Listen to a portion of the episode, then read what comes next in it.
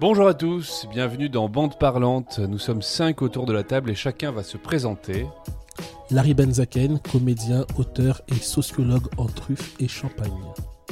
Marine Boin, journaliste et comédienne, passion fromage et cinéma.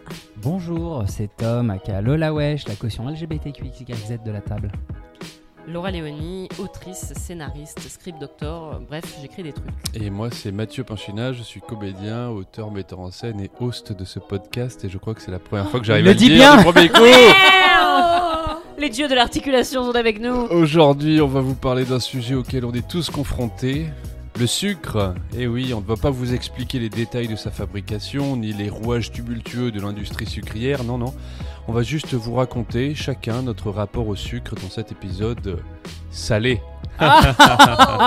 On va vous parler de sirop d'érable, de karaté, de langue de chat, mais aussi de troubles du comportement alimentaire, de couleur des bonbons et de raviolis à la truffe.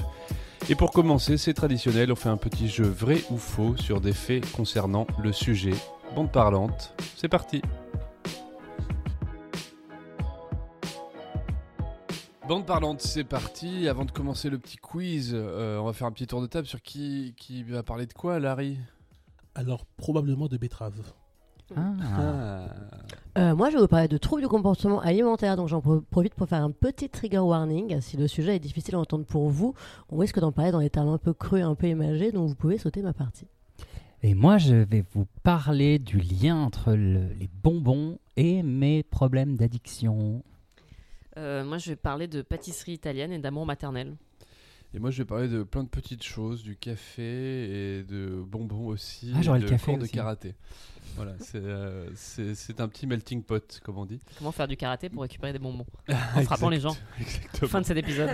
Mais pour commencer, on va faire le petit jeu, le petit jeu traditionnel, des affirmations. Voilà, des affirmations. Vous me dites si c'est vrai, si c'est faux. C'est parti tout de suite, attention. Oh là là. Affirmation numéro 1. Vrai Et ben c'est bon. Affirmation numéro 2. Putain, il est si fort, il est si fort. On commence à avoir un niveau, nous. C'est incroyable. Affirmation numéro Sacha 1. Guitry. Camoulox. Le sucre ne se périme jamais. Vrai Ah bah ça dépend lequel. Attends, quel sucre? Ah, parce qu'il y a C'est plein pas de le sucres. miel, plutôt? Le miel, ça se périme Ah jamais non, c'est le... Ah, Mmh. Mais on est dans une société où tout se Ah. périme. Bah, ça dépend parce que est-ce que tu Ah. parles du sucre blanc qui est tellement raffiné qu'à mon avis c'est même plus un aliment ou du sucre, tu vois, du bon sucre roux, euh, que les tu bonbons, vois, du ça se périme pas. rapadura euh, qui fleur qui fleure bon la nature, euh, Le sucre qui de manière coûte générale. 45 euh, euros à Naturalia. Mmh, je, je dirais vrai. Allez, vrai? Vrai. Allez, vrai. Ah, J'ai un doute, moi. Mais bon, dis quoi, on dit vrai? Vous, dites, vous êtes deux à dire vrai? Ah, il a dit Moi, vrai, moi euh, je suis Larry. Parce que c'est vrai que je sais que le miel, ça se périme pas de, de sûr. J'ai gardé des bonbons pendant des années qui n'étaient pas périmés. C'est N'oublie juste pas qu'il devenu est un- fourbe. Il est un faux. peu dur. Il va nous dire qu'en fait c'est pas le sucre. Enfin, ils regarde sa tête déjà. Oui, voilà, il y a une molécule dans le sucre qui ne périme Allez, pas, mais... Allez, vas-y, réponse. bon, allez, on dit vrai Vrai. Vrai. Allez, vrai.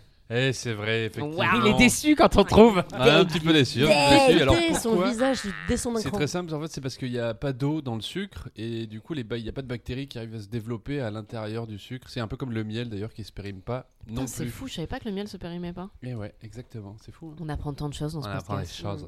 Oh là là. Deuxième affirmation, le sucre est un peu comme une drogue. Ah bah, Vrai. Oui, vrai, vrai. Vrai. Tu peux enlever le un peu. Ah oui, c'est vrai, c'est pire que la cocaïne. Les souris, elles préfèrent prendre de la- du sucre que de la cher. cocaïne et c'est moins cher. Mais il faut Ça pas trop en plus mal. ça va, ça va irriter vos muqueuses. Eh ben, c'est faux. En fait, Ah. c'est complètement faux. Euh, alors, en fait. Alors les- là, je m'inscris en faux, justement. Eh ben, j'ai- alors, j'ai lu plusieurs trucs là-dessus sur, euh, en préparant ce quiz.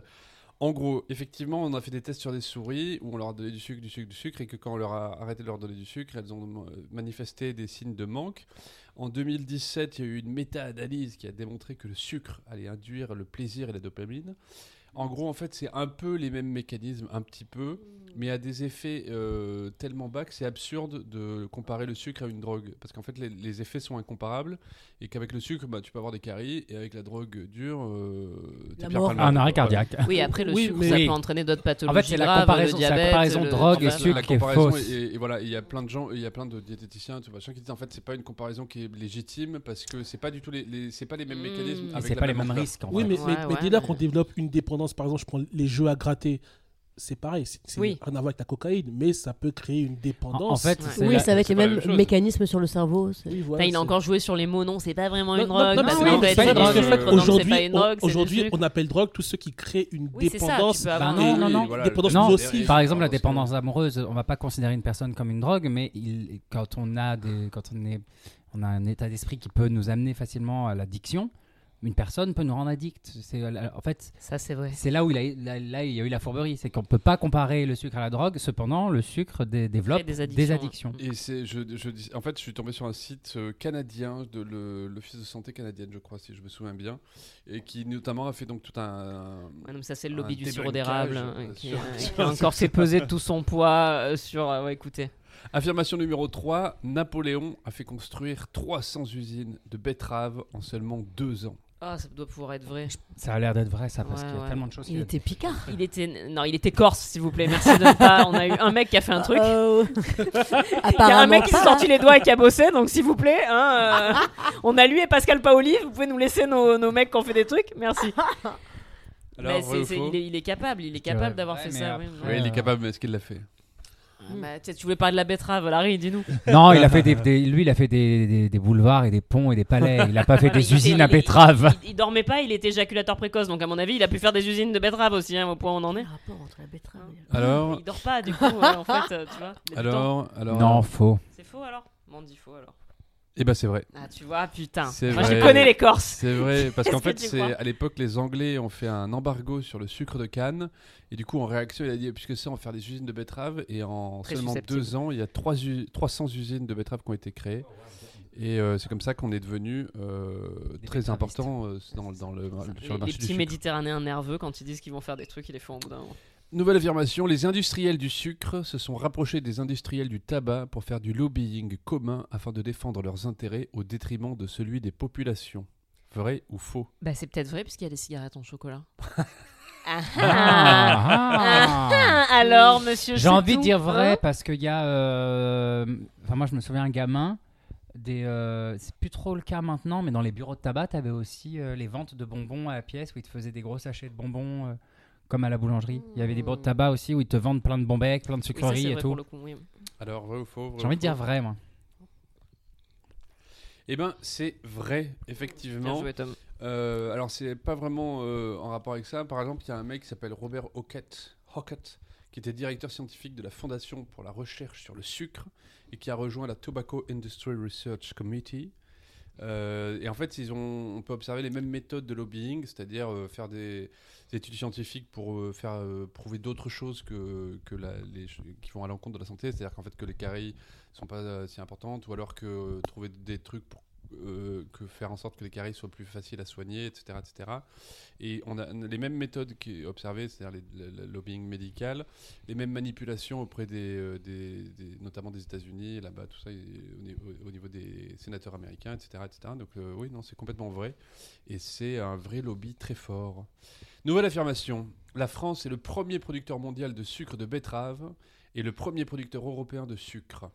Bah, vrai, non? Oui, je crois. Moi, je pense que c'est Oui, vrai. je dirais que c'est vrai. Parce que la betterave, c'est le seul truc qui est à nous, non? Il y a un peu de désespoir dans ce chez Il y a que ça qui nous reste. On n'a plus que ça. Ah non, on a plus que la betterave. truc. On a Elle est française, monsieur, la betterave, elle est française. ini- initialement vient une panne de la- Ouais. et quand je fais mes cours je regarde je me questionne je me dis mais je crois que la seule chose qui est, qui est vraiment trouvable dans nos terres c'est la betterave Merci les picards. Ouais. Eh ben c'est vrai, effectivement. En fait, alors c'est vrai, c'est plus ou moins vrai, parce que la seule nuance, c'est qu'on est un peu deuxième derrière les Russes. Euh, mais bon, en fait, c'est pas vraiment sûr. rien dire ça pour le dépend, des, ça, dépend, ça dépend des années aussi, ça dépend de plein de choses. Par contre, ce qui est certain, Là, ils c'est qu'on produisent est pas du premier sucre, en principalement, production par personne. Parce qu'en fait, les Russes en produisent un peu plus que nous, mais en fait, comme on est quand même moins nombreux, euh, proportionnellement, on est largement devant eux. Nouvelle affirmation. Le sucre rend les enfants hyperactifs. Bah oui, Bah, Bah c'est oui, vrai, c'est le mais sugar pas que les rush. enfants. là. pas que les enfants Mais comme ils ont un plus petit corps, euh, je pense que ça se ressent plus. plus nerveux l'effet. ouais. Ah oui, ça c'est vrai. Ça Ah ouais, les chiens aussi. vite. Ah, les chiens, oui. je c'est très drôle d'ailleurs quand ça arrive Eh ben, c'est faux. ah Eh bon Oui, non, en fait, c'est Non, pas mais le- là, là, Comment ça, Jamie non, Les Encore une chiffres fois, sont c'est ce truqués. site canadien qui était vachement Non, mais ouais, intéressant. non, mais ça, le, les Canadiens, là, stop. Et en fait, il n'y a aucune preuve scientifique de l'effet du sucre euh, sur le- l'excitation des enfants. Et en fait, ils disent que euh, la théorie, c'est que c'est plutôt le contexte de la consommation du sucre qui fait que. euh, Je suis pas d'accord. voilà. Je suis pas d'accord. non, Parce que Philippe moi, quand Barba je mange Papa, beaucoup de un sucre, je enfant. sens que j'ai des. Ouais.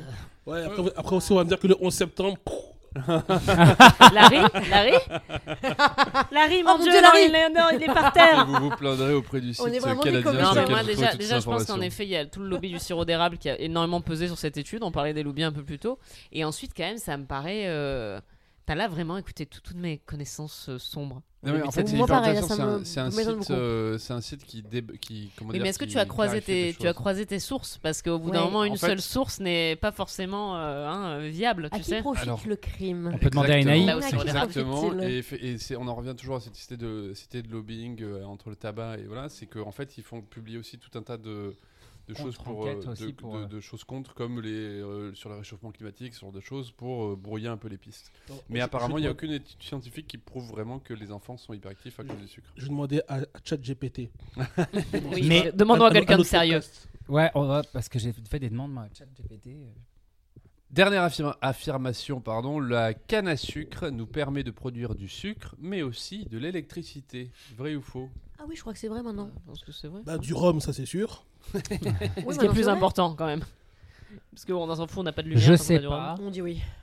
Allez, oui, c'est un oui alors. Moi, je me jette à l'eau. Eh ben c'est vrai, effectivement, Voilà, bravo, Marine. parce qu'en fait on récupère la bagasse qui est euh, la partie de la canne à sucre qui reste euh, après, et grâce à ça on le met dans des machines, etc. Et puis ça fait de l'électricité ou ça fait de la vapeur. C'est hyper bien expliqué, Et a Pop, des- ça fait des chocs à pic. Et pop, ça fait des J'ai chocs à une question par contre, est-ce que euh, genre c'est juste aux endroits où la canne à sucre est produite ou est-ce que du coup on importe toute cette canne à sucre recoupée enfin pour, euh, pour euh, le renouveler enfin, Alors non, c'est en fait ce sont des usines, il y a quelques usines notamment à la Réunion.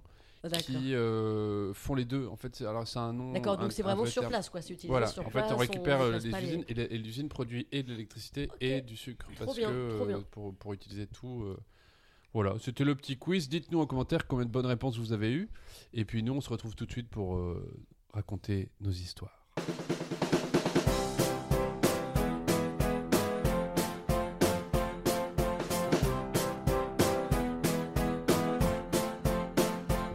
Alors Mathieu, et ton rapport au sucre Hein Euh, alors mon rapport au sucre, bah, en fait, il est un peu quelconque, à dire vrai. Euh, je pas vraiment... Eh Bien, merci.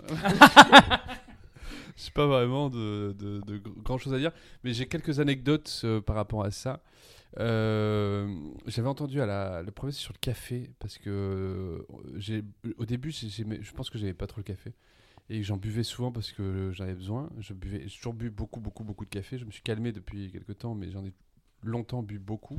Ouais, combien juste parce que je sais pas c'est quoi combien beaucoup. Bah beaucoup, Ouais, c'est genre euh, dans mes grandes jour, hein. heures, c'était genre je faisais une cafetière, je la buvais euh, chez moi, ça faisait quoi, trois mugs.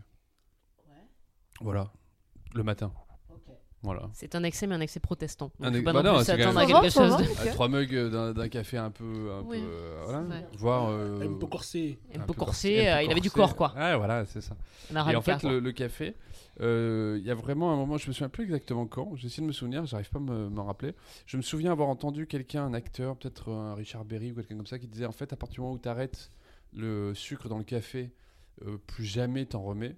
Et C'est je vrai. je disais, ouais. Si, si. machin. Et en Je fait, c'est complètement vrai. C'est-à-dire que vraiment aujourd'hui, je- moi qui mettais beaucoup de sucre dans mon café, Pareil. beaucoup de café avec beaucoup de sucre, aujourd'hui je le bois sans sucre et plus jamais ne me viendra à l'idée de mettre du sucre là-dedans. C'est Et quand tu goûtes un café sucré, ah mais ça Moi, me ça me- dégoûte.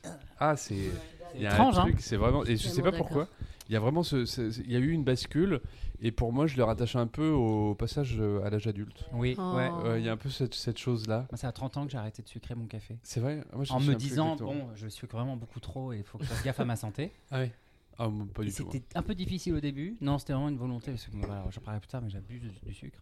Et c'est vrai que le, le- je- j'adore le café, mais le café sucré, je déteste ça. Ah non, mais c'est le café sucré, c'est un enfer. Et euh, ça, c'était la première petite anecdote. Voilà, bon, c'est pas ma meilleure, mais en même temps, elle est sympa. Euh, ensuite, je voulais vous raconter une histoire euh, amusante. C'est que j'ai un neveu qui a 6 ans maintenant, à l'heure où on enregistre ce podcast. Et, il y a deux ans, je crois, on était dans une maison de campagne en famille, en vacances. Il était là, avec mes, on était, il y avait mes frères et sœurs, il y avait mon père, on était tous là, comme ça, voilà. Et euh, le petit Marius, donc il s'appelle Marius, euh, on lui a ramené une glace, un- genre un Mars glacé, un truc comme ça. Et en fait, c'était la première fois de sa vie qu'il en goûtait. un. Et euh, donc on, est là, on mange et tout, c'est sympa, c'est l'été, on boit des coups et tout, c'est sympa et tout machin. Puis on dit bon bah voilà, machin, bah ok, vas-y. Voilà. J'adore sa façon de raconter les desserts, histoires. euh, non, on arrête sur les desserts. et tout, Castor. machin. Et, euh, et là, donc, on va chercher un, et puis donc on va mettre des marques Et Va puis a la nana. Marius qui a, qui a 4 ans, un truc comme ça, 3-4 ans, 4 ans, je pense. Il dit T'en veux un? Il dit Ah oui, oui, oui. Et en fait, il le prend comme ça. Il le, et il le met dans sa bouche, et là, d'un coup, il y a ses yeux qui se sont mais écarquillés de bonheur. les pupilles qui se sont dilatées avec un espèce de grand sourire qui a apparu sur son visage de la révélation quoi vraiment c'était euh, une espèce de, de révélation incroyable de, de ce bonheur de découvrir le Ça m'a fait ça avec la pipe. le, la pipe, pas le, on le- tabac, le tabac, bien sûr, ça n'a rien à voir. Le plaisir d'un enfant. Vous avez l'esprit très mal placé, vous avez l'esprit très mal placé. Euh, donc voilà, ça c'était la petite anecdote sur Marius. Et la dernière petite anecdote que je voulais vous partager euh, sur mon rapport au sucre, c'est euh, j'ai fait du karaté pendant des années, pendant 5 ans, de mes, euh, de mes 12 à mes 17 ans. J'étais ceinture marron de karaté. Eh ouais, allez, Shotokan, karaté Shotokan. Quoi Autant dire que je gérais. le- C'est euh, c'est une. Et Je ne comprends plus aucun des mots qui sort de ta bouche. Qu'est-ce que... Je crois qu'il fait un AVC. Est-ce que c'est c'est le un- sucre. Donnez-lui un sucre. Est-ce que c'est un Éloignez terme ce scout banana bread tout de suite. Est-ce que c'est un terme scout Non, le, non, Shotokan, c'est un, Le c'est Shotokan. une- un style de karaté. Ok, pardon. Le Autant pour moi. Euh, il y a le- Il y a la Macarena et le Shotokan. Voilà, c'est un peu ça. C'est un style de, de karaté. Et, euh, et du coup, on, Karaté on faisait des, brésilien, euh, ça, des cours toute l'année. Il y en avait genre deux fois par semaine. J'étais avec mon cousin. Euh, on était tout le temps ensemble avec mon cousin. On allait là-bas, on faisait des trucs. On faisait des katas. Ah, autant te dire qu'on a Yann Shodan, Yann Nidan. Je comprends plus euh, rien de ce que là il ça, faut c'est là y a- au bout d'un moment kata. là en Bah, fait il faut il y a- pas de Ah oui, décodeur. hein. Tous les gens, tous les pas, gens- Mathieu, on se comprend. Ah voilà, je te remercie, je te remercie. Tous les gens qui nous écoutent Ah, et qui ont fait du karaté euh, savent ce que c'est. hétéro de la- de- Ouais. du moment. Non, c'est la masculinité. non, c'est les gens qui ont fait du karaté. ça n'a rien à voir. Et donc, bref, voilà. Et il y avait un stage d'été. On faisait trois, une semaine de karaté euh, à la plage. Tout, c'était hyper sympa. Et, donc, j'ai plein de souvenirs qui me reviennent juste en racontant ça. Notamment, une fois, on faisait un cours de nuit où il fallait traverser euh, à la nage un, un bout de truc. Et puis après, on faisait à, de- à 1h du matin des, des- des mouvements de karaté dans, dans, dans, dans un coin. Et à un moment, Ça a l'air euh, terrible. Je cherche le sucre toujours. Ouais, ouais, le sucre. je, je- je fais une petite digression. Je fais une petite digression. Je me permets. Je m'autorise à faire. Je cherche le sucre, je cherche le karaté, je ai cherche. rien à foutre. En fait, aussi un souvenir qui me revient qui est très drôle, euh, c'est qu'en fait, on était là comme ça. euh, Il y avait un parc. Avant, il y avait un parc avec plein de petites attractions, genre des petits manèges pour les enfants, une aire de jeu pour enfants, quoi, en gros. Et, euh, et en fait, chaque année, on allait faire l'échauffement du cours de nuit là-bas. Et euh, la nuit, du coup, quand il y avait personne. Et après, on allait faire notre cours un peu plus loin. Et cette année-là, quand la dernière année où je l'ai fait le stage, on est arrivé là-bas, ils avaient grillagé tout le truc et du coup on pouvait pas. Et le prof de karaté qui était ceinture noire 5e dan, c'est-à-dire euh, ils sont, ils étaient à l'époque genre une dizaine au monde à avoir ce grade-là. Dans, dans mon souvenir en tout cas, c'était un mec qui perd euh, un peu baraque et tout machin. Et il était là, il nous a regardé, et il a regardé autour, il a dit bon bah venez, il a fait la courte échelle à tout le monde pour monter. Et là il y a un vigile qui est arrivé et vraiment il a fait qu'est-ce que vous faites? Et t'as mon prof qui a dit bah on va faire un cours de karaté. Et vraiment j'ai vu dans le, dans le regard du mec ce moment où il a dit euh, ok allez-y. Vraiment, aucune résistance. Il dit, ouais, en fait, bon, voilà, c'est bon. Donc, on a fait notre cours là. Ça n'a rien à voir. Et donc, pendant ce cours de karaté, il y avait, des... donc, il y avait tous les anciens, il y avait tous les, les, les jeunes. euh, On va y arriver. de- de Quelque part, il va y On va avoir. arriver au du- sucre, on arrive au sucre. Restez, restez, s'il vous plaît. L'épisode parle toujours du sucre. En vrai, j'avais on oublié qu'on avait. Oui, bah, ça va, j'ai le droit quand même de digresser un peu. Et donc on est arrivé et on avait et à l'époque il y avait des enfin, ça existe sûrement encore des, des bonbons où euh, qui sont dans un sachet et tu les c'est de la Ah, ça, c'est souvent le cas des bonbons. Non, mais t'es- Les bonbons qui sont dans un sachet, c'est de la poudre. C'est pour ça que vous allez faire du karaté la nuit dans Non, les aires de jeu en la faisant la grande ça, échelle. S'explique, tout s'explique. Bon. tu nous langue et Ça ça picote. fait ça picote. Tu peux dedans. Nous, on appelait ça la bibrine à Marseille. La bibrine, d'accord. Voilà. Et bref, et donc il y avait ça qui était vendu au camping et du coup on en a acheté. Et en fait, je me souviens euh, qu'on sniffait le sucre. Mais vraiment. Moi, je me souviens avoir sniffé ce sucre. Et en fait, à chaque fois que je sniffais, j'ai éclaté de rire parce que ça me faisait un effet trop chelou. Bah, ça Et je picotait, ça, ça picotait, mais dans le nez. Et du coup, c'était extrêmement euh, hilarant à Ça l'époque. picotait, mais dans le Et nez. aujourd'hui, je trouve ça à la- suite. à moitié pathétique, moitié euh, charmant. Et je me dis, ah, c'est rigolo. Et voilà, le- je crois que c'est l'anecdote la plus passionnante que j'ai sur le sucre. Autant dire que c'était quand même pas vraiment euh, un- un- un- le sujet le plus, euh, le plus conséquent pour raconter des anecdotes pour moi. J'ai une question. Une question. Euh, euh, du coup, quand, quand vous sniffiez cette poudre, est-ce que c'est parce que vraiment vous pensez que ça allait vous faire un effet ou est-ce que c'était pour faire genre les mecs kékés qui imitaient des mecs dans des films qui tapent de la coke? Non, vraiment, c'est une vraie question. Euh, je- est-ce que vous, vous pensiez Oui, vraiment que ça allait vous faire un effet de fou en le prenant par le nez? Non, je pense pas. Je pense que c'était plus euh, un double truc, effectivement, d'imitation qui nous faisait marrer, mais je crois que c'était il y avait un côté un peu second degré euh, pour voir ce que ça faisait, quoi. Mais Et ça doit fait- être super dangereux pour les poumons. Oui, il faut arrêter de Ah, sniffer des ouais. choses. Mais moi, j'avais des potes qui sniffaient du Bah, poivre. le hein, cerveau, surtout. moment- Ah oui, j'ai des anecdotes sur le poivre aussi, mais ça n'a rien à voir. On fera un épisode sur le Ah, poivre. on fera un épisode sur Et le on vous parlera encore de karaté sans doute. Non mais voilà, c'est euh, le, j'ai pas le sucre. Ça, ça- pendant longtemps, c'était un truc, par exemple, comme les petits déj. Les petits déj, je les prenais très sucrés pendant un temps, et puis à un moment, j'ai vraiment basculé euh, sur le sur le salé, les petits déj salés, prendre manger des œufs, du jambon, des trucs comme ça. Faut avoir le temps. hein. Et, euh, et pareil avec euh, les bonbons. Les bonbons, j'en mange beaucoup moins qu'avant. Je mange un peu des M&M's quand je prends le train et que j'ai envie de retomber en enfance parce que je suis euh, en tournée. Mais j'ai un rapport à ça qui est très. Et j'ai vraiment, par contre, la conscience, un moment d'avoir basculé dans le monde adulte. Et en basculant dans le monde adulte, d'avoir abandonné tout mon rapport, euh, tout, tout mon plaisir de sucre, même si je mange encore des Mars glacées. Oui, est-ce que tu veux nous parler de ton rapport au Mars glacé et au Kinder Maxi qui, euh, qui, Alors, qui ça, ça- vivent, qui, quand même Mars, vivent quand très même heureux un- dans notre, dans notre armoire et dans notre congélateur Ah, ils, vivent, ils vivent dans, le, dans le stress parce qu'ils savent que ça va bientôt être leur tour. Oui, ça va vite. Hein, L'espérance euh, de vie à Mars glacé est c'est très pauvre. En fait, ah c'est oui, c'est pas le du sucre, c'est le chocolat qui me plaît dedans. C'est plus le côté chocolat et un peu caramel euh, pour les Mars. Euh, c'est vraiment le, le côté chocolat et un peu régressif aussi, mais voilà, c'est pas tant. euh, voilà.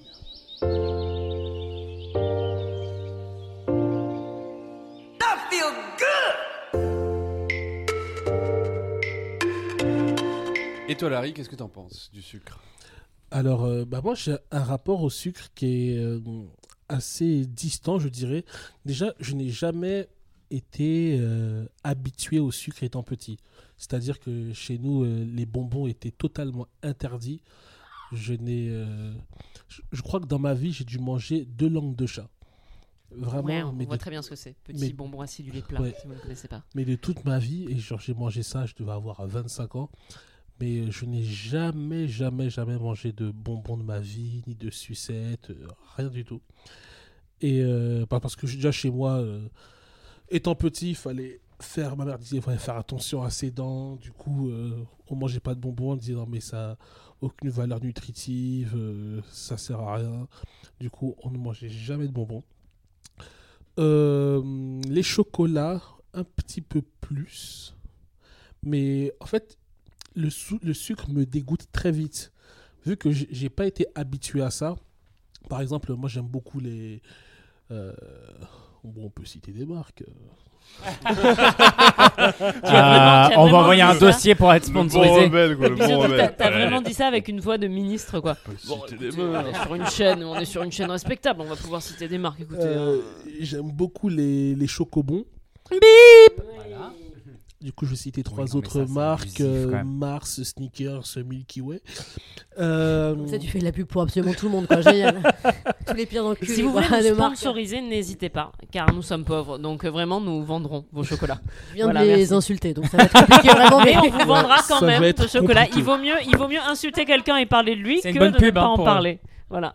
Mais euh, moi, passer deux chocobons, euh, vraiment, j'ai la, la bouche qui. Vraiment, mais overdose de sucre dans ma bouche, ça me dégoûte. Euh, c'est vrai que j'ai vraiment euh, un problème avec le sucre. En revanche, quelque chose de sucré qui me passionne absolument, ce sont les viennoiseries. L'as si bien dit. J'ai cru que c'était l'alcool. Moi, je- C'était vraiment sur l'alcool aussi. Je pensais que ça voulait vraiment partir sur le champagne. Le le, champagne. le punch ou un truc comme ça, la- l'alcool, Ah, cocktail sucré. La réputation te précède. apparemment. L'alcool, je, euh, je vais y arriver euh, tout à l'heure. Non, Mais vraiment, les, les, vi- les viennoiseries, euh, ça, j'en j'en raffole. J'ai eu un long débat il n'y a pas longtemps en soirée sur le pain au raisin. Alors Larry, verdict. Que penses-tu du pain au raisin? Mais moi, je trouve ça, mais vraiment. On dit pas en raisin ou une résine? Oh, là mon Dieu. mon Dieu. Oh là là. Mon allez, Dieu. allez, c'est maintenant, c'est maintenant que ça euh, clash. Lâchez les chiens. Mais moi, je, je trouve ça. Enfin, j'aime beaucoup le pain au raisin. et- Ah, merci, enfin. Bah, et, et- merci, et j'ai découvert qu'il y a énormément de personnes qui trouvent ça écœurant. Je suis d'accord, mec, c'est incroyable. Mais, mais vraiment, mais Mais- qui sont ces gens qui détestent, mais, mais, mais qui vouent une, une véritable Haine au pain au raisin Qui au ne vous a pas aimé dans votre enfance pour que vous détestiez les, les pains gens au qui raisin, font quoi tu ne manges pas en raisin. Mais oui. ah oui. Mais pour moi, ce sont des sous des sous-humains. Ouais. Vraiment des Bah, sous-humains. C'est à C'est ce moment-là que le c'est, podcast a dégénéré, quand on Ces a gens-là, commencé à classifier C'est les les gens. gens crari, je suis euh, généreux avec mes collègues et qui te ramènent quoi? Des chouquettes.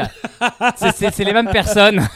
C'est bon, les La team les chouquette qui aime pas c'est très bon les chouquettes. Oh, quand On va t'as- pas, on va quand pas shamer les la- chouquettes. quand t'as suivi de la compta qui fait Je vous ai acheté des chouquettes. Bah c'est génial. C'est du vide, les chouquettes. Oui, c'est du vide. Et, euh, Ah et donc, euh, voilà, moi, J'ai un enfant timide. ah, une passion mais énorme pour les viennoiseries. Et, euh, et sinon, bah, mon gros rapport au sucre, évidemment, c'est l'alcool. Parce que, voilà, moi, je bois facilement. bah, surtout pendant le confinement, c'était incroyable. Je buvais une bouteille de, de champagne, de prosecco par jour. Et euh, c'est vrai que l'alcool contient beaucoup trop de sucre. Et, mais j'en raffole, moi je, je bois énormément euh, d'alcool. Et, euh, et c'est vrai que bah, souvent j'ai des problèmes bah, au sport parce que je pratique le MMA. Souvent, bah, pour combattre, il y a des catégories de poids. Il faut que je sois à un poids précis afin de combattre. Et, euh, et ce sont des périodes où je sais que je dois me passer de sucre, donc d'alcool. Et ça, c'est un peu compliqué pour moi. Il y a une, Euh. une image de souffrance qui passe sur le visage de Larry. À Ah cet oui. instant précis, que vous ne pouvez pas Ah. avoir une ombre sur le visage de Larry. Ah, mais, mais pour Il moi, transpire même. il transpire moi, des yeux, il pleure. ces périodes-là où je sais que je dois faire une sèche de, de 17 ou 20 kilos pour combattre et que je sais Ouais, que... C'est pas une petite sèche, toi tu sèches pas. Ah non, mais c'est vrai que hors, euh, hors 17 combat... kilos, faut les perdre quand même. euh, Mais en fait, je, mais je peux les perdre très vite. Euh, si je sais que j'ai un combat qui se prépare, je peux perdre très vite euh, 17 euh, ou, ou 20, ou 20 kilos. Mais, voilà, mais après, ce sont des grosses entorses à, mon, à l'alimentation que j'aime.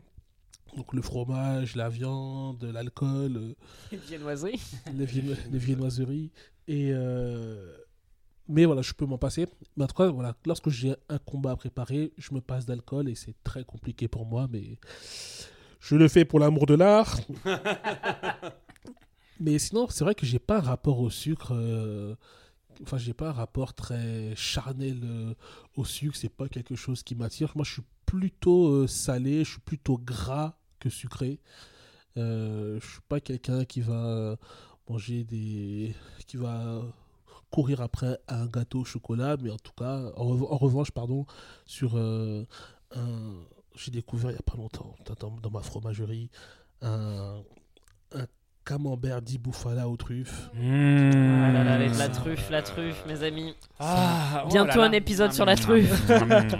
Sur le fromage, en fait, je sais pas pourquoi Oui. on se fait chier là. Ouais. Faisons un truc sur le fromage. voilà ce fameux camembert dit bouffala aux truffes c'est vraiment pff, Mais il y a du sucre je sais pas mais en fait- non mais je, non mais je suis plus c'est pour dire que je suis plus salé que sucré c'est vraiment quelque chose ça qui va m'attirer euh, Tu nous as fait 45 minutes de karaté, il peut parler d'un Ouais, camembert ça- pendant ça deux minutes, va, ça va C'est une question. attends. Ça va, Ouais, ça bon, va ça dénonce.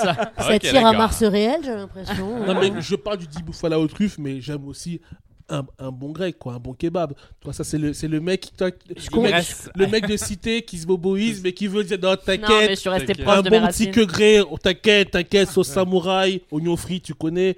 Et donc, Et avec, euh, Je avec un confirme, petit topping vachement intéressant. Il m'a été, il, m'a- il a été, il a été m'emmener manger soi-disant le meilleur grec de Saint-Denis. On a dû attendre une demi-heure pour avoir un grec. Ah, mais je Voilà, vois mais quel c'était cool. grec c'est quand j'y habitais, j'y allais. C'est vrai que tu attends longtemps avant d'être Oh servi. oui. Et euh, moi, Mais je- il est- c'est le meilleur Oui, grec de ma vie. il est magnifique, on est d'accord. Délicieux. Donc voilà, moi je suis plus euh, gras que sucré, mais euh, voilà.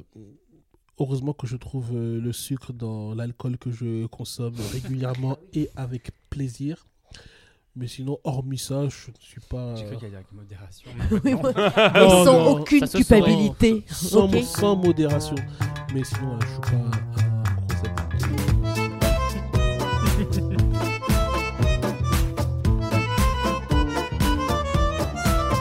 Et Marine, dis-nous quel est ton rapport au sucre? Alors moi, mon rapport au sucre, aujourd'hui, il est très apaisé. Euh, le sucre me laisse un petit peu indifférente. Comme toi, je suis complètement salée. Moi, je... il est en train de boire dans mon verre en me regardant dans les yeux. le bâtard. Mal. Et donc, euh, je, suis, je suis complètement salée. euh, ceux qui me connaissent et même qui ne me connaissent pas savent que j'ai une véritable passion pour le fromage et j'en mange tous les jours. Après, j'ai toujours plaisir à manger du sucre de temps à autre, à goûter des gâteaux, etc. Mais c'est pas ce vers quoi je vais tout de suite. Mais par contre, ça n'a pas toujours été le cas euh, parce que j'ai eu quand même pas mal d'années de ma vie où là, où j'étais vraiment dans une relation qu'on peut qualifier d'extrêmement toxique avec le sucre et où c'était euh, un, un- un vrai enfer et dont heureusement je suis revenue. Je réitère mon trigger warning, ça va parler de troubles du comportement alimentaire par la suite, donc si vous avez des petits soucis avec ça ou que vous ne voulez pas entendre parler, avancez de 10-15 minutes. Euh, quand j'étais enfant, moi il n'y avait vraiment pas de sucre chez moi. Euh, mes parents, euh, je, je crois, en fait, mangeaient vraiment de façon extrêmement simple. On mangeait rapide, simple et pas cher. Et pour eux, je crois que le sucre, c'était vraiment comme un luxe inutile. C'était euh, vu comme, euh, comme un, luxe qu'on n'avait pas besoin, c'était pas, c'était pas intéressant, c'était pas. Et je pense aussi, parce que ça, quand même, on a un peu tendance à l'oublier, mes parents, leurs propres parents, ils sont très très âgés. Mon grand-père, il est mort à 107 ans, ma grand-mère, elle a 100 ans. Ils ont connu la guerre. Et on n'a on pas idée à quel point cette génération-là, elle a souffert du manque ou de la peur du manque, juste de la simple peur du manque de nourriture. Et je pense que ça a beaucoup rejailli sur leurs propres enfants. Et par exemple, moi, chez mes parents, avoir un frigo plein, c'était leur hantise. Parce que qui dit frigo plein, dit tu vas potentiellement gâcher, tu vas potentiellement jeter la nourriture. Et donc, ils étaient dans un truc où, ils- pas ils se retenaient, mais fallait toujours ne, ne pas consommer. En fait, c'était, il, il fallait pas surconsommer. Et le sucre, pour eux, était de la surconsommation. Et donc, moi, quand j'étais petite, j'avais une fascination pour le sucre. Parce que je n'en avais presque jamais. Et quand j'allais chez mes amis, c'était ça que je préférais, c'était faire des goûters. Parce que le Nutella coulait à flot, parce qu'il y avait tous les gâteaux que je mangeais pas. Et donc, ça crée une fascination chez moi. Et malheureusement, quand je suis devenue euh, adolescente, là, j'ai commencé à développer euh, bah, une haine de mon corps, hein, comme beaucoup d'adolescentes, et, euh, et du coup, un rapport archi malsain à la nourriture, et de fascination du sucre. Je suis passée à une diabolisation du sucre. Et par la suite, ça a dégénéré vraiment quand je me suis installée seule en trouble du comportement alimentaire, en anorexie, boulimie, euh, jusqu'à un stade très grave. Et euh, quand, euh, quand je parle de ça, maintenant, parce que je commence à arriver à en parler, parce que pendant longtemps, je n'en ai pas parlé, parce que je pense que j'avais honte, en fait. Et la question qui revient très souvent, c'est comment tu as fait pour tomber dans les troubles du comportement alimentaire? Et c'est vrai que moi, je me suis souvent posé cette question, elle est tout à fait intéressante. Je me la suis posée pendant que j'étais malade, je me la suis posée après parce que je voulais comprendre, je voulais analyser. Et en fait, je me dis, je me dis maintenant, la vraie question, c'est pas comment j'ai fait pour tomber dans les troubles du comportement alimentaire. La vraie question, c'est en ayant été adolescent dans les années 2000, comment aurais-je pu ne pas tomber dans les troubles du comportement alimentaire? Parce que je ne sais pas si vous vous rappelez, alors c'est très différent quand on a été un homme, enfin quand on a été un adolescent et pas une adolescente, mais c'était ah, c'était pas body positive dans les années 2000, c'était le culte même pas de la minceur, de la maigreur. C'est-à-dire que tu faisais du 36, on te disait qu'il fallait maigrir, la société, tous les médias te renvoyaient l'image qu'il fallait maigrir. Je suis retombée il y a pas longtemps. À l'occasion de la nouvelle Starac, il y a beaucoup des, images de la première qui sont ressorties. Mm. Je sais pas si vous les avez revues, incroyable. Si, avec Jean-Pascal qui dit la danse c'est pour les PD enculés. Entre autres, entre trucs autres, comme ça où t'es là, tu fais Et, oh et tu Entre autres, on n'arrête pas de Jennifer, Jennifer, elle est présentée, elle avait 18 balais à l'époque. Ah, 18 c'est un balais bébé, comme hein. toutes où c'était des gamines. Et on présentait, alors qu'elles sont quand même censées être là pour être chanteuses, on leur on donnait leur taille, leur tour de poitrine et leur poids. Et Jennifer, il était indiqué qu'elle pesait 48 kilos. Pendant deux mois, les profs qui faisaient le double ou le triple de son âge passaient leur, temps à lui dire qu'elle était dodue, qu'il fallait qu'elle maigrisse. Toi, tu as 15 ans, tu entends qu'une fille de 48 kilos, elle est, dodue. Comment tu veux ne pas partir dans une relation fucked up avec la bouffe? Et du coup, mais quand j'étais ado, mes parents étaient tout le temps là. Euh, c'est- une chance, hein, vraiment, d'avoir une présence des parents parce que tout simplement, ils, ils, bossaient pas au même moment. Donc il y avait toujours quelqu'un à la maison. Donc j'étais jamais autonome par rapport à ma nourriture. Euh, j'étais jamais autonome. Et j'emménage euh, toute seule, tout, tout de suite après mon bac, enfin à Lille pour être étudiante. Et donc vraiment, j'avais 18 ans et un mois. Et là, d'un coup, je fais waouh. Là, en fait, je suis, euh, je suis libre, je suis indépendante. Pour la première fois de ma vie, je vais acheter ce que je veux manger et je vais manger ce que je veux. Et là, du coup, pendant le premier mois, mais c'est euh, gâteau tous les jours. Je suis à ouah, je me faisais des, des repas de gâteaux. Et puis, comme j'avais pas beaucoup d'argent, Et ben, l'air de rien, une grosse part de gâteau au chocolat, euh, ça me calait Ça bien pour cale. 1,50€. Sauf qu'en fait, au bout d'un moment, je m'en ai cœur. Et puis, oula, j'ai dû prendre 250 grammes. Et je me dis, mais quelle horreur, je me dégoûte, il faut absolument que je maigrisse. Et puis, alors, j'étais abreuvée de magazines féminins à l'époque, qui sont un véritable cancer. Enfin, qu'il était en tout cas à l'époque. Parce qu'ils étaient extrêmement prédominants quand même dans les, dans les médias. Et, euh, et donc là, je passe dans l'excès inverse. Je me dis, bah, c'est très simple. De toute façon, je, je, je maîtrise mon alimentation, je fais ce que je veux. Donc, j'ai qu'à supprimer tous les sucres. Et donc, je supprime tous les sucres. Et, euh, et puis je perds beaucoup de poids. Et euh, moi, en fait, je me... là, euh, là, ça commence à complètement disjoncter dans mon cerveau parce que l'anorexie, c'est vraiment une maladie en fait qui fait que ton cerveau, ne... comme quelqu'un qui serait alcoolique ou dépressif, les mécanismes de ton cerveau ne fonctionnent plus de la même façon. Et donc, tu n'as en plus pas la même vision de ton propre corps. Donc, j'avais beau maigrir. je suis quand même tombée à 36 kilos, donc c'était quand même très très bas, même si je suis pas très grande. Et, euh, et moi, pour moi, c'était c'était pas assez. Et euh, je m'habituais aussi à ne plus manger de sucre. Et après, euh, je commence à ne plus manger de sucre lent non plus. Donc tous les féculents. Donc je mangeais que des légumes et des fruits. Le problème, c'est que quand le corps est en état de famine, parce que c'était vraiment le cas, j'étais dans une famine, il devient fou parce qu'il cherche à, survivre à tout prix. À tout prix, le, cerveau va, va tout te faire faire pour que tu manges et que tu survives. Et comme moi, ce qui me manquait, c'était le sucre, parce que euh, bah voilà, du coup, j'en mangeais pas tout. euh, j'ai commencé à tomber dans l'excès inverse, c'est-à-dire que dès que j'avais le malheur de céder et de manger un truc sucré, mon cerveau s'emballait. Et là, ça partait dans la crise de boulimie. Et donc, je mangeais énormément, donc tous les pires trucs que je m'interdisais, les gâteaux, les machins, enfin, je sais pas. Et je, je, je mangeais, je mangeais, je mangeais, et après, je me faisais vomir. Et, euh, et le problème, c'est que quand on se fait vomir, c'est pas comme quand on vomit parce qu'on est bourré. Se faire vomir, c'est extrêmement violent, déjà psychologiquement. Mais physiquement, pour le corps, c'est extrêmement violent. Parce que tu le fais jusqu'à ce que vraiment tu n'aies plus rien dans ton corps. Et d'ailleurs, au passage, c'est extrêmement dangereux parce que tu perds du potassium. Et le potassium, c'est ce qui fait marcher le cœur. Donc en fait, à la longue, tu peux mourir d'un arrêt cardiaque. Il y a plein de soucis hein, qui peuvent en découdre. Et, euh, et moi, ça allait vraiment très très loin. C'est-à-dire que je, au bout d'un moment, je vomissais du sang et je continuais quand même. Quoi. Tellement je voulais vraiment pas. euh, Enfin, je voulais en fait vraiment pas qu'il reste une once de gâteau dans mon corps. Sinon, ça me rendait euh, folle de penser que j'avais pu vraiment digérer un bout de gâteau. Quoi. Et donc, pendant six ans, cette, cette relation complètement horrible où le sucre était à la fois une récompense, une punition, une obsession. Je faisais des rêves la nuit où je rêvais de sucre. Je rêvais, je pensais à ça toute la journée. J'ai des souvenirs de films, parce que du coup, j'étais en études de, cinéma, ce qui était quand même ma passion et qui l'est toujours, de films dont je n'ai justement aucun souvenir, parce que pendant tout le film, je pensais à des gâteaux, je pensais à, de la bouffe. Tellement j'étais en dénutrition, et tellement j'étais affamée, et tellement j'étais incapable de me concentrer sur quoi que ce soit. Et euh, j'ai réussi à m'en sortir, mais ça a été très très compliqué. Ça a été vraiment au prix euh, d'énormes efforts et d'énormes souffrances. Et j'ai réussi. Bon, alors tout ça, je vous dis ça, ça s'est pas fait en un jour. hein. Euh, ça vraiment, ça a pris bah, du coup euh, six ans de maladie et puis après on dirait, on, on dira un ou deux ans vraiment pour m'en sortir complètement. En dehors du fait de retrouver un corps, on va dire en bonne santé, euh, il a fallu que je reprogramme tout mon cerveau à ne plus avoir ce rapport malsain euh, à la bouffe d'une façon générale, au sucre euh, en particulier, puisque c'était quand même ça euh, qui pouvait, enfin ouais, qui, qui, qui m'obsédait le plus. Et, et j'ai réussi à le, voilà, le reprogrammer comme ça et à, à, à, retrouver, en fait à trouver, parce que finalement peut-être que je l'avais jamais eu auparavant, un rapport qui était sain à la nourriture, qui était instinctif, qui n'était pas calculé, qui n'était pas... voilà, où je mangeais quand j'avais faim tout simplement et je mangeais ce que je voulais quand j'en avais envie.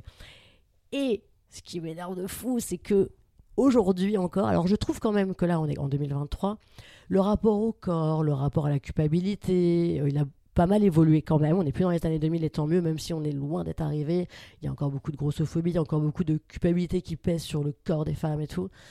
Mais alors moi, ce qui me rend folle, c'est encore, surtout quand t'es une fille, tu vas être en train de bouffer un gâteau, bien t'es là, tu prends ton pied, tu manges un gros gâteau parce que t'en as trop envie, il y aura toujours un connard pour venir te dire Eh, 3 secondes dans la bouche, 50 sur les hanches Ouais. Oh Et non mais... J'ai jamais entendu ça de ma vie. Ah mais Bah oui, eh parce ben, que t'es oui, un parce homme. que tu es un homme là. mais non, mais vraiment, tu vois. Et moi, en fait, ce qui m'en ouf, c'est que j'entends ça dès que je vois une nana qui bouffe, il y a toujours un con pour faire une remarque. Et moi, en plus, quand on me le dit à moi, j'ai envie de dire, mais putain, si tu savais de quel enfer je reviens, mais tu me dirais d'en manger trois des gâteaux, enfin, laisse-moi tranquille. Et en fait, je voudrais juste finir là-dessus. Laissez, arrêtez de faire culpabiliser les gens, les filles en particulier, quand ils mangent, même quand ils mangent du sucre. Ouais, le sucre c'est mauvais pour la santé. Tu sais quoi Occupe-toi de tes hémorroïdes. Laisse-nous manger du sucre si on en a envie et vraiment lâcher la grappe aux gens par rapport à ça. Parce que vous savez pas ce qu'ils traversent ou ce qu'ils ont traversé et vraiment cessons la culpabilité parce que c'est ça qui fait qu'on diabolise. C'est à cause de la culpabilité par rapport au plaisir, etc., qu'on diabolise pardon, des, des aliments et que ça peut vraiment rendre fou. Quoi. En tout cas, ça ne rend pas heureux, ça c'est sûr. Et euh, moi j'ai une question parce que tu parlais de, de comment t'en es sorti, mais du coup que- qu'est-ce qui t'a aidé pour en sortir? Est-ce que t'as été aidé déjà par euh, des, des médecins ou, ou est-ce que tu l'as fait le chemin seul? Et si tu l'as fait seul, qu'est-ce qui t'a permis de jalonner ce chemin et qu'est-ce qui t'a permis de, de déclencher tout ça? Oh bah là, après, ça nous faire un peu digresser quand même par rapport au sucre, mais euh, en gros, euh, En gros, le truc c'est que quand même dans les années 2000 justement, euh, hmm, justement, c'était aussi un moment où la santé mentale, elle n'était pas du tout sur le, enfin, était- on n'en parlait pas comme aujourd'hui. C'était très tabou exactement. Il y avait une inconnue et les mal, enfin les troubles du comportement alimentaire encore plus. Et encore aujourd'hui, je trouve qu'il y a un manque d'éducation, un manque d'information là-dessus. On pense vraiment que c'est une maladie euh, de pauvre petite fille riche qui veut juste ressembler à un mannequin, alors que c'est pas du tout ça. C'est beaucoup plus complexe. C'est vraiment une maladie justement. Et du coup, non, je me suis pas fait aider parce que j'avais le peu de fois où je suis allée vers des spécialistes, même pas des, enfin, des médecins, des soignants. Mon Dieu, c'était un. Ouais. Je, je me retrouve. En fait, c'est encore pire. J'en sentais encore plus désespéré parce qu'il y avait un manque de compréhension, d'information, quoi. C'était même des médecins. euh, je me suis quand même déjà trouvé face à un médecin qui m'a dit pff, Vous avez qu'à manger un peu plus et puis tout ira bien. Ouais, D'accord, merci beaucoup. hein, vraiment, c'est génial, super. Et moi, je venais le voir pour lui dire écoutez, je pense que j'aimerais faire des examens pour voir si mon estomac va bien. Je me fais régulièrement vomir et je suis très maigre, etc. Enfin, je, je- je- voilà. Donc, je commence à sentir ben, je perds mes cheveux, j'ai plus mes règles depuis 6 ans. Peut-être qu'il faut peut-être faire des. Écoutez, vous vous avez qu'à vous manger un petit peu, un petit peu plus. Puis voilà. Et donc, voilà. Non, donc, non, je, je me suis. euh, je, je, je, je me suis pas du tout tournée vers les médecins. Mais après, expliquer comment j'en suis sortie, ça serait un peu long. Mais ça a été un cheminement seul. euh, Il y a eu plusieurs déclics. euh, c'est très similaire à la toxicomanie. Vraiment, c'est très très très, c'est extrêmement similaire euh, à l'alcoolisme, à la toxicomanie. euh, c'est vraiment, t'as- t'es d'abord dans le déni, t'es dans le mensonge par rapport aux autres personnes, t'es pour pas qu'ils soient inquiets. Ensuite, euh, t'as les premiers déclics, t'as les premiers effets sur ton corps aussi où tu dis ah là en fait je suis en train de me faire du mal, mais c'est plus fort que moi, je continue. C'est très très très similaire. Oui, je, je posais la question parce que pour les gens qui nous écoutent et qui pourraient être concernés, si jamais ça pouvait. euh, Oui. Et après, c'est vrai que la situation est quand même un peu plus différente. Oui, c'est ça. C'est que maintenant, je pense qu'il y a beaucoup plus de médecins qui sont formés. Il y a des. Alors, je sais qu'il y a des psychologues. Moi, pareil, à cette époque, je n'ai pas vu de psy, quoi. Ce qui me paraît fou maintenant. Vraiment, ça me paraît fou. J'ai attendu très longtemps pour voir un psy et pas du tout pour ces problèmes-là, en plus, vraiment pour d'autres choses. on n'a pas été éduqué comme ça. Exactement, aussi. et c'est ça. C'est un peu à la mode en ce moment aujourd'hui. Exactement. thérapies. Mais je sais que maintenant, pour le coup, il y a vraiment, parce que j'en ai parlé avec des gens autour de moi, etc., qui ont pour le coup des problèmes comme ça, qui me disent il y a des psys spécialisés dans les troubles du comportement alimentaire. Donc, n'hésitez vraiment pas à y aller. Oui, euh, n'hésitez pas à parler à quelqu'un. C'est vrai que là, on vient de parler de tout ça. Si vous avez des, des problèmes, euh, du, des troubles du comportement alimentaire, un mal-être lié à ça, n'hésitez pas à en parler autour de vous, à des proches, à des professionnels de santé qui aujourd'hui sont plus bienveillants. Mais restez pas seul avec ça. Ouais. Voilà. Et surtout, si le professionnel de santé n'est pas bienveillant, changez-en. Et signalez-le.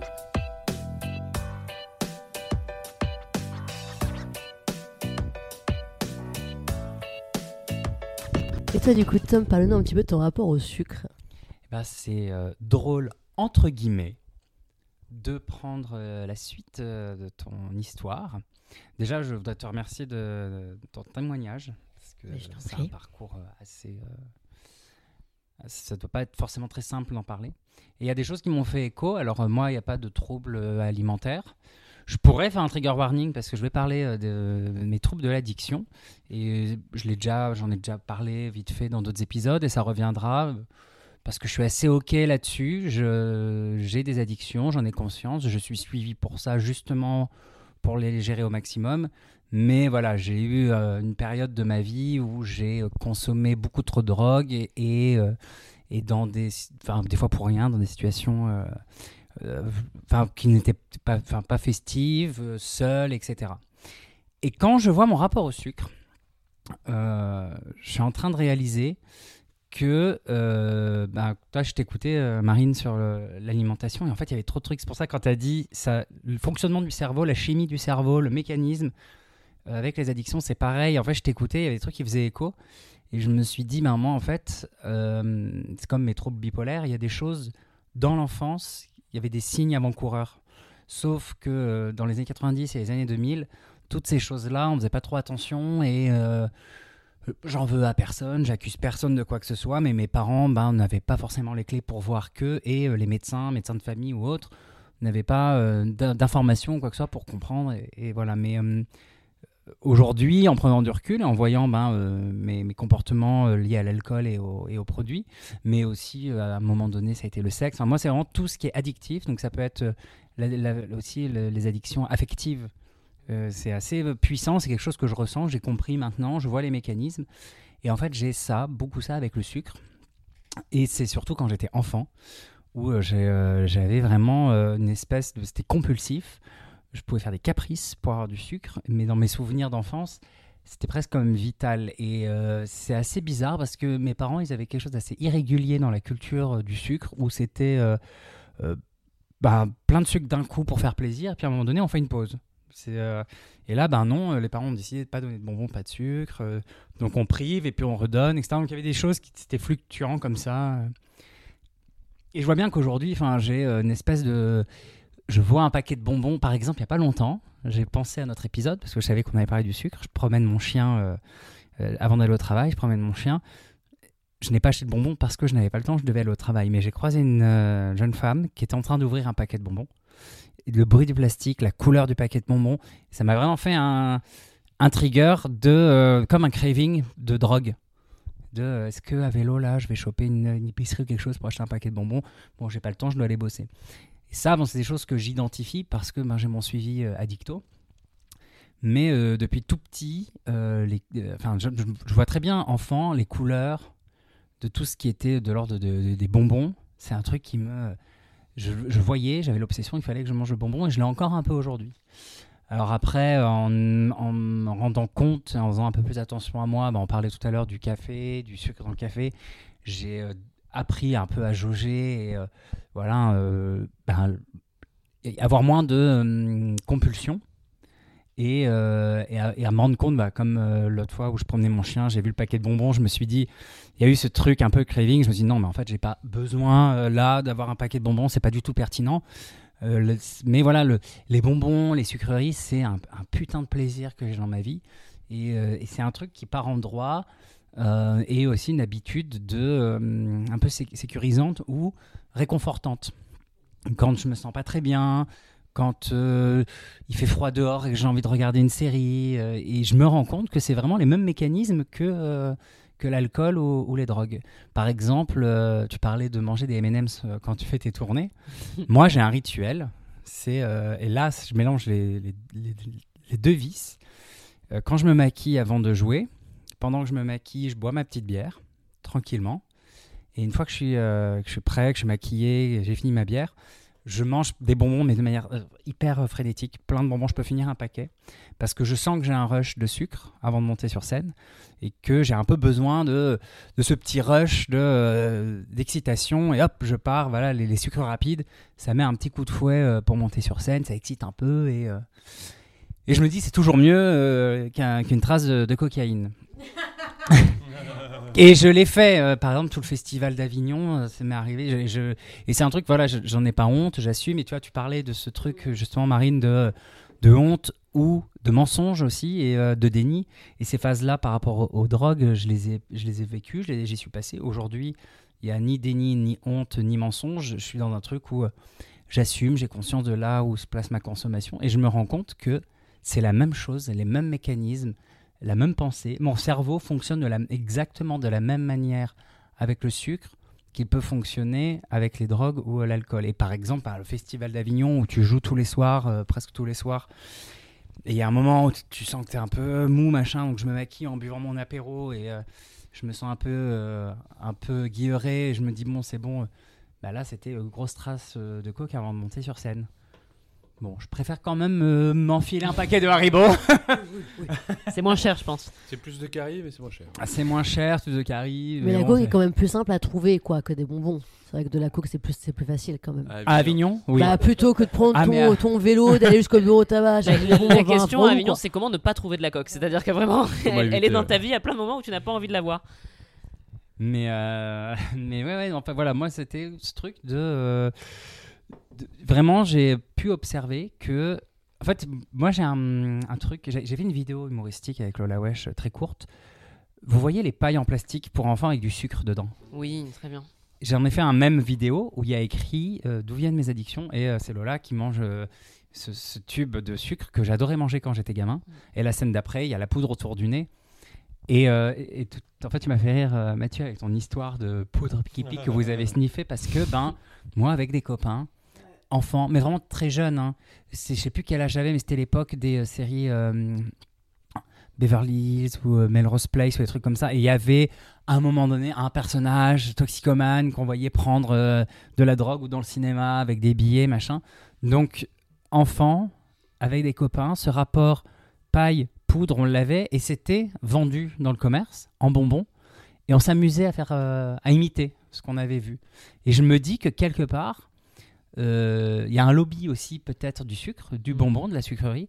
Et sans éducation, sans, euh, sans, sans connaître les, les troubles psy qui peuvent exister, sans que les gens aient du recul quelque part, je pense qu'on fait partie d'une génération qui a pu créer aussi des personnes qui peuvent être plus sensibles aux addictions.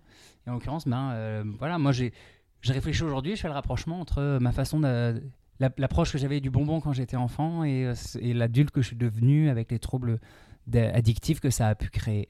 Voilà. Donc je crois que euh, l'addiction au sucre existe.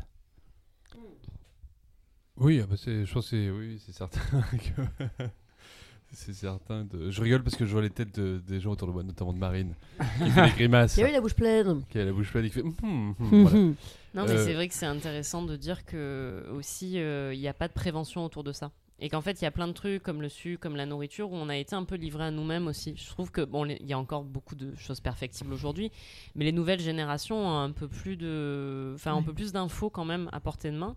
Et c'est vrai que quand je vois l'histoire de Marine et toi, Tom, ce dont tu parles, c'est vrai que nous, on est une génération, il a fallu un peu se démerder seul, quoi. Mm. Parce qu'en fait, il n'y avait pas de prévention liée au sucre, liée au comportement alimentaire. Mais ni même de peu, euh, connaissances en fait, oui, tu c'est vois, ça, sur, sur le ça. côté On mécanisme. seul, quoi. Bah, en tout cas, les, les connaissances étaient limitées, et là je reviens un peu sur ce que je disais pendant le quiz. Il y a un vrai lobbying du sucre, et Mm. de- comme le, pour le tabac, qui a eu exactement les mêmes actions. Il y a eu un sugar euh, paper euh, il y a quelques années, qui- c'est-à-dire comme les Panama Papers, tout machin, mais sur l'industrie du sucre, et qui sont absolument dramatiques en fait sur la réalité de ce qu'ils ont fait, c'est-à-dire de minimiser complètement des vrais dégâts importants sur euh, Mm. la sur la santé publique et qui ont été euh, camouflés au pro- euh, pour favoriser les profits. Donc ça c'est un vrai euh, un vrai souci aussi de, de ça. Et aujourd'hui, c'est vrai qu'on est dans une époque où la parole se libère grâce aux réseaux sociaux qui apportent beaucoup de merde par plein d'aspects, mais qui aussi libèrent et permettent une circulation d'informations autre euh, qui, peut être intéressante par plein d'aspects.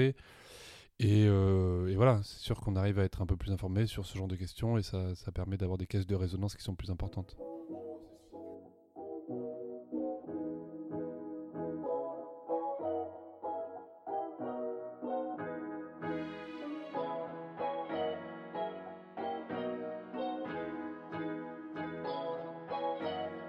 Toi Laura, es-tu addict au sucre? Eh bien non, je dirais pas que je suis addict au sucre. Euh, j'aime le sucre, j'aime bien les, trucs sucrés. Euh, je sais qu'à cette école, souvent on dit euh, soit on a un bec sucré, soit on aime le sel. Moi, en fait, c'est vraiment une question de moment et de période. Il y a des moments où je vais bien aimer bouffer salé. Il y a des moments où je vais avoir envie d'un burger ou d'un morceau de fromage. Puis il y a des moments où je vais avoir envie d'un gâteau. C'est- très fluctuant. Mais j'ai jamais eu un rapport compulsif au sucre. Et j'ai jamais eu non plus de, de... Ouais, j'ai jamais eu de moment de rejet non plus. C'est plutôt un rapport pacifié.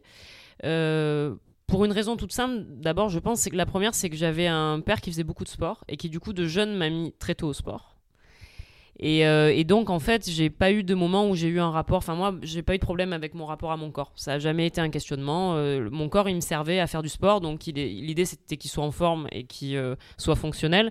Mais ce à quoi il ressemblait, ça n'a pas été un truc qui m'a tracassé pendant mon adolescence, à une époque où normalement tu es un peu focalisé sur ton corps pour son apparence. Moi, j'étais ado, j'étais pas focalisé sur mon corps pour son apparence, j'étais focalisé sur mon corps pour qui me permette de faire du sport parce que je faisais plein de choses. On faisait du volley, on faisait du tennis, on allait faire des parcours du combattant le week-end dans des parcs. Enfin bon, bref, voilà. Pas devenue lesbienne. Et je suis pas devenue hein. lesbienne.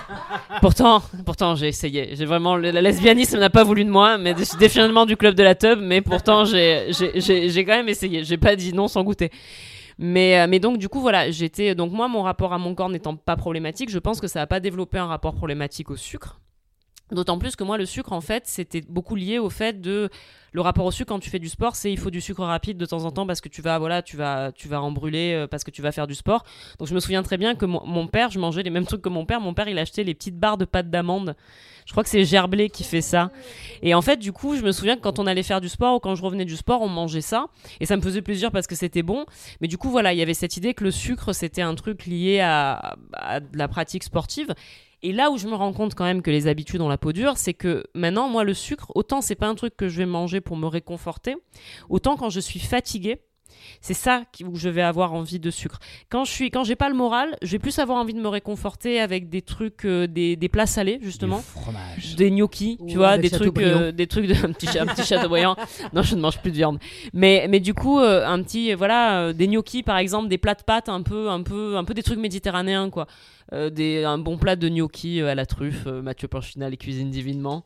Donc euh, voilà, mais ça va pas être euh, les moments, les moments un peu où je suis, euh, où je suis down, ça va pas être du sucre. Par contre, quand je suis fatiguée, c'est là que mon cerveau va commencer un peu à me dire mange du sucre. Du coup, parce que j'ai lié ça au fait que quand on est fatigué, en fait, c'est qu'on a une baisse de sucre, donc il faut prendre du sucre.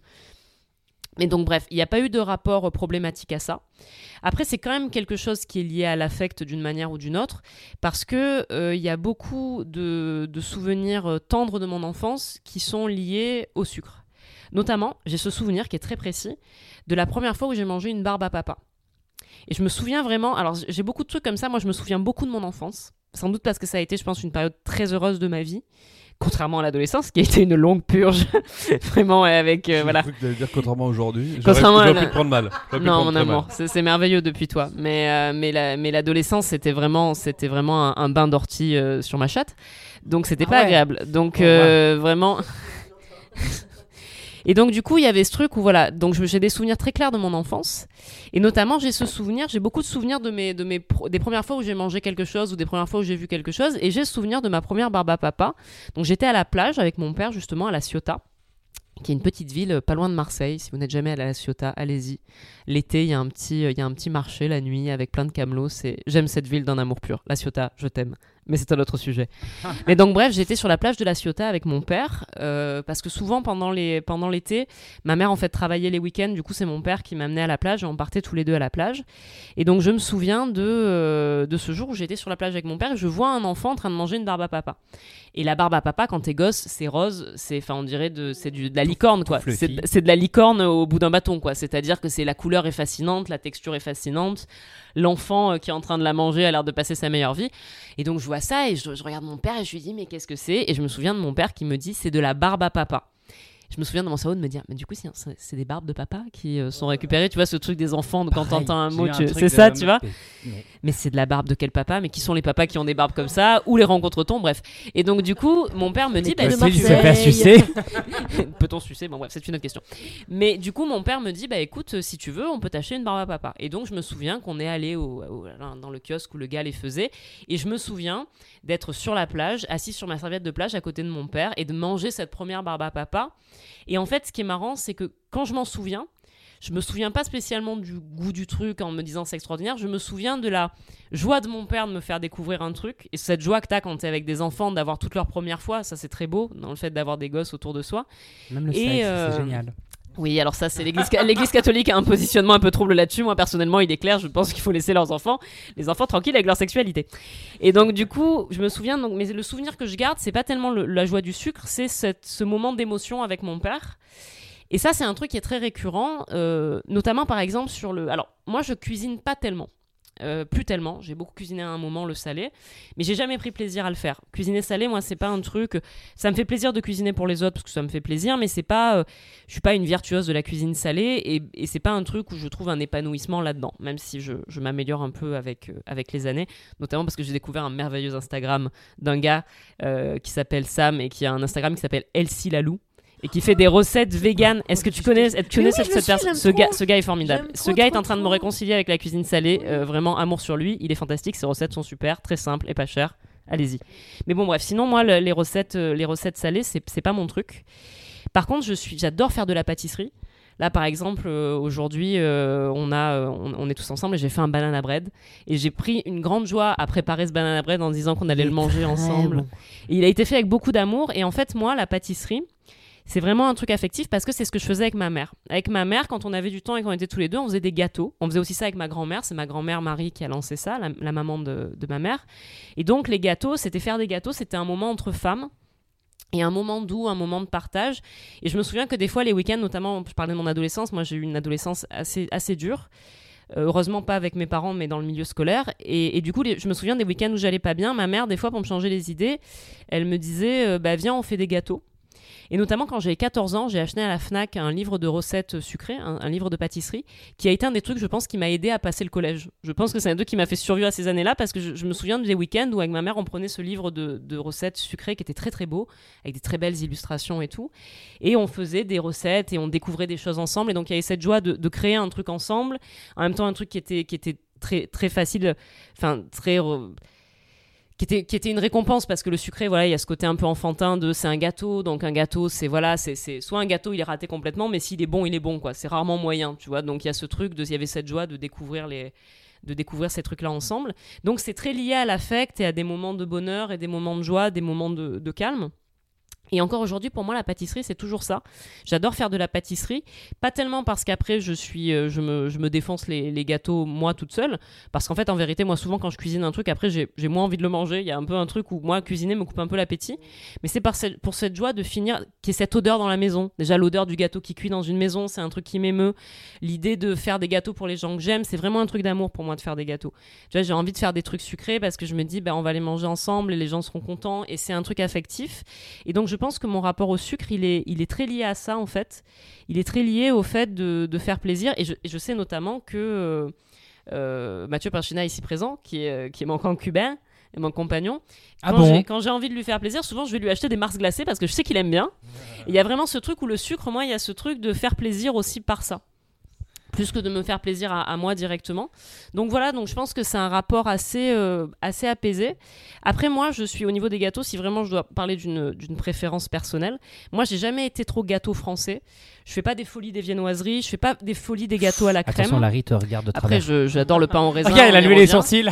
Mais moi, vraiment, les deux gâteaux qui sont, mais au- vraiment, qui sont au panthéon de mes gâteaux, qui sont dans le, vraiment dans, dans, dans, le- dans le, dans l'Olympe de mes gâteaux, La c'est les gâteaux italiens et les gâteaux et les, pâtisseries arabes, et notamment les cannolis qui sont vraiment les, ah, les cannolis mais alors je alors mais vraiment je Où, les où est-ce que tu l'as appris ce les Parce je- On se demande. je les mangerai sur la tête d'un galeux, les, les cannolis, comme disait ma grand-mère.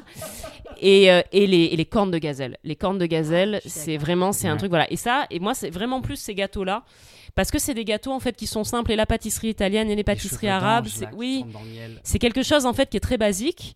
Euh, qui est pas un truc où en effet tu vas avoir des, des mélanges de saveurs incroyables que Philippe Etchebez il va te masturber 25 minutes en t'expliquant que regardez il y a du croquant mais en même temps il y a du fondant mais en même temps il y a, du, y a praliné et en même temps il y a du piment d'Espelette. Et en fait en vérité non moi j'aime la simplicité de ces, de ces, de ces gâteaux là et je pense que ça résume bien mon rapport au sucre. J'aime le sucre mais dans un truc qui est plutôt simple et basique plus que dans une débauche un peu excessive du, du truc quoi. Puis finalement, le côté sucre simple et classique, et tu vois, tu cites bah, pâtisserie italienne, Ouais. euh, la pâtisserie, bah, moi je pense à la pâtisserie libanaise par exemple, il y a ce côté un peu euh, idée reçue et stéréotypale que j'assume complètement, mais euh, la maman arabe ou la maman italienne qui va faire sa, sa pâtisserie ou son dessert avec amour pour partager, pour réconforter les gens, Ouais. alors que ben, euh, le super dessert d'un chef ultra sucré avec une oui pointe c'est de thé peut-être plus impersonnel t'as raison ouais. c'est pas euh, forcément euh, très euh, réconfortant en fait. Moi, j'avais une question par rapport. euh, parce que, com- comment dire, tu as quand même un métier qui est euh, très euh, intellectuelle où tu produis des mots, tu produis Ouais. des textes, etc. Est-ce que justement, tu sais, quand tu disais que quand tu te sentais un peu crevé, euh, tu avais envie parfois, bah, enfin, t'allais peut-être aller comme ça vers du sucre rapide. Est-ce que ça te le fait quand tu as une fatigue intellectuelle, peut-être, je sais pas, tu vois, quand tu écris depuis, depuis trois heures, est-ce que tu te dis, Euh. ah, est-ce que tu as le même réflexe? Ça peut, ça peut. Alors après, moi, mon rapport à l'écriture et la nourriture, il est assez, euh, il est assez étrange parce que moi, ça me, si je suis vraiment dans un truc de, de, de- si je suis né- névrotique dans mon rapport à l'écriture, c'est-à-dire que si je suis lancée, j'ai plus faim en fait. Ouais, je te comprends. C'est un truc, c'est comme d'être amoureuse. C'est-à-dire qu'en fait, ça me met dans un truc d'obsession et en fait, j'écris, j'écris et j'ai plus de besoins physiques, je vais plus pisser, Ouais, je mange pas. Euh, je, tu vois, je, je, je parle plus aux autres et je suis dans une espèce d'endroit un peu de, de, de- d'autarcie qui fait que j'ai pas ce truc-là. Mais je sens, je- je- j'exhale. non, parce que par contre, un jour, ça sera un sujet. Mais moi, je me douche trois fois par jour parce que j'adore me, me laver. Voilà. Donc, euh, du coup, c'est ça, c'est un autre- une autre névrose. Mais du coup, ouais, non, je, je pense que ça peut. Oui, si à la fin d'une journée, vraiment, j'ai été fatiguée et que je me sens crevée. Je peux avoir ce rapport-là, ouais, ouais, d'aller. euh, La fatigue, de toute façon, moi, je fais pas la difficile, enfin, tellement la, la différence entre de la fatigue vraiment physique ou de la fatigue qui a été due à un effort intellectuel. Moi, pour moi, en effet, la fatigue, ça va vite être lié à une envie de sucre. D'ailleurs, je rebondis sur la question de Marine. Je sais pas si toi, ça te fait pareil, Laura, mais moi, je n'arrive pas à écrire le ventre plein. Ah ouais, je te comprends. Moi, la, la digestion, c'est un truc de... Et c'est pour ça que j'ai tendance à... Moi, mon repas le plus lourd, c'est le repas du soir. Parce que je sais qu'après, te Ouais, je vais plus réfléchir, en Oui, fait. oui, oui, Pareil. en pareil. journée, j'essaye de manger le plus, Ouais. euh, le plus light possible parce que ça me... Ouais, je suis assez d'accord. Parce ouais. que moi, ça, de j'avoue. un, ça me fatigue. Et un jour, j'y réfléchis. Et j'ai, je pense qu'en fait, j'ai été trop, j'ai été trop longtemps bercé par, euh, par, bah, surtout par Henri Miller, mais ces auteurs-là, Ah, qui écrivaient euh, vraiment durant des périodes de vache maigre, de disette, ouais. Et j'ai l'impression que je me dis que si j'ai le ventre plein, j'ai plus la nécessité d'écrire. Et il y a un truc psychologique qui fait que lorsque j'ai bien mangé, pour moi, c'est impossible de produire un mot. Et cette idée du poète qui a le ventre creux. Ouais, mais alors tu vois, ça c'est marrant par contre, parce que moi, on m'a déjà dit, euh, je suis pas, alors je, je- vous me voyez pas, mais je suis pas, euh, je suis pas spécialement épaisse. J'ai pas, euh, c'est pas moi qui, enfin, dans, les personnes qui peuvent faire du MMA autour de cette table, c'est pas moi qu'on m'a envoyé en premier, parce que j'ai un peu des bras spaghettis et j'ai le visage facilement creusé quand je suis fatiguée et tout. Et on m'a souvent fait remarquer, euh, je me souviens qu'on m'a déjà dit, ah le visage un peu creusé, un peu maigre, c'est vraiment un truc d'auteur. Et il y a vraiment cette idée que l'au- l'auteur a le, ouais, Non, mais je crois que Déjà que l'auteur a le ventre creux, Non, tu déjà, vois, ouais, c'est rigolo, c'est bizarre, mais c'est des Et- trucs qu'on m'a déjà dit, tu vois. Ce truc de Oui, l'auteur, en effet, il a le ventre creux, il est un peu. Euh, Tu vois, c'est ce truc de. C'est- un peu aussi les pain. l'image Les- d'Épinal, quoi. Les, les, gens, les représentations que les gens se font des artistes. Oui, vois. complètement. Oui. L'artiste tourmenté Voilà, qui ne mange pas à sa faim. Alors la qu'autour de cette table, tout le monde va très bien. Enfin, je Moi super bien. Depuis que je prends, moi, depuis que je prends de la dépamide, euh, je vais bien, oui. Comme disait, comme disait Aznavour, toi qui criais, euh, moi qui criais famine et toi qui posais nu. hein, voilà. Voilà, c'est ça. Mais oui, oui, je suis. Dans la forêt, Dans d'ailleurs. la c'est pas forêt. Et ça, Aznavour l'a dit, mais peu de gens le savent. Mais oui, oui, je suis d'accord avec toi. Oui, oui, il y a, ce fantasme de la, de la. Et en effet, il y a aussi un truc où euh, l'écriture te met dans un endroit de transe en fait et de, et de. Enfin, en tout cas, moi, en ce qui me concerne, ça me met dans un endroit de, de fébrilité qui fait que j'ai pas envie d'alourdir mon corps parce que j'ai envie Oui, d'être dans ouais. une espèce de fulgurance. Et pour moi, en fait, quand t'as bien mangé, c'est c'est pas le moment de la réflexion, c'est pas le moment de la création, quoi. C'est le moment de la digestion euh, et de Netflix ou de euh, Red Dead Redemption, comme c'est le cas en ce moment dans cette maison. Et c'est très bien. Voilà. C'était Bande Parlante, un podcast de témoignages sur des sujets actuels. Aujourd'hui, il y avait Mathieu Panchina, c'est moi, Marine Bohin, Larry Benzaken, Tom et Lola Wesh et Laura Léoni. On a parlé du sucre à consommer avec modération. Vous pouvez nous suivre sur les différents réseaux sociaux, les liens sont dans la description. On essaie également de vous mettre toutes les références évoquées dans cet épisode. N'hésitez pas à nous demander en commentaire s'il en manque. Abonnez-vous à ce podcast, mettez-nous des étoiles, envoyez-nous des messages, proposez-nous des sujets, suivez-nous chacun sur tous les réseaux sociaux, témoignez-nous votre soutien, ça nous donne de la force. On se retrouve la semaine prochaine pour un nouvel épisode de Bande Parlante.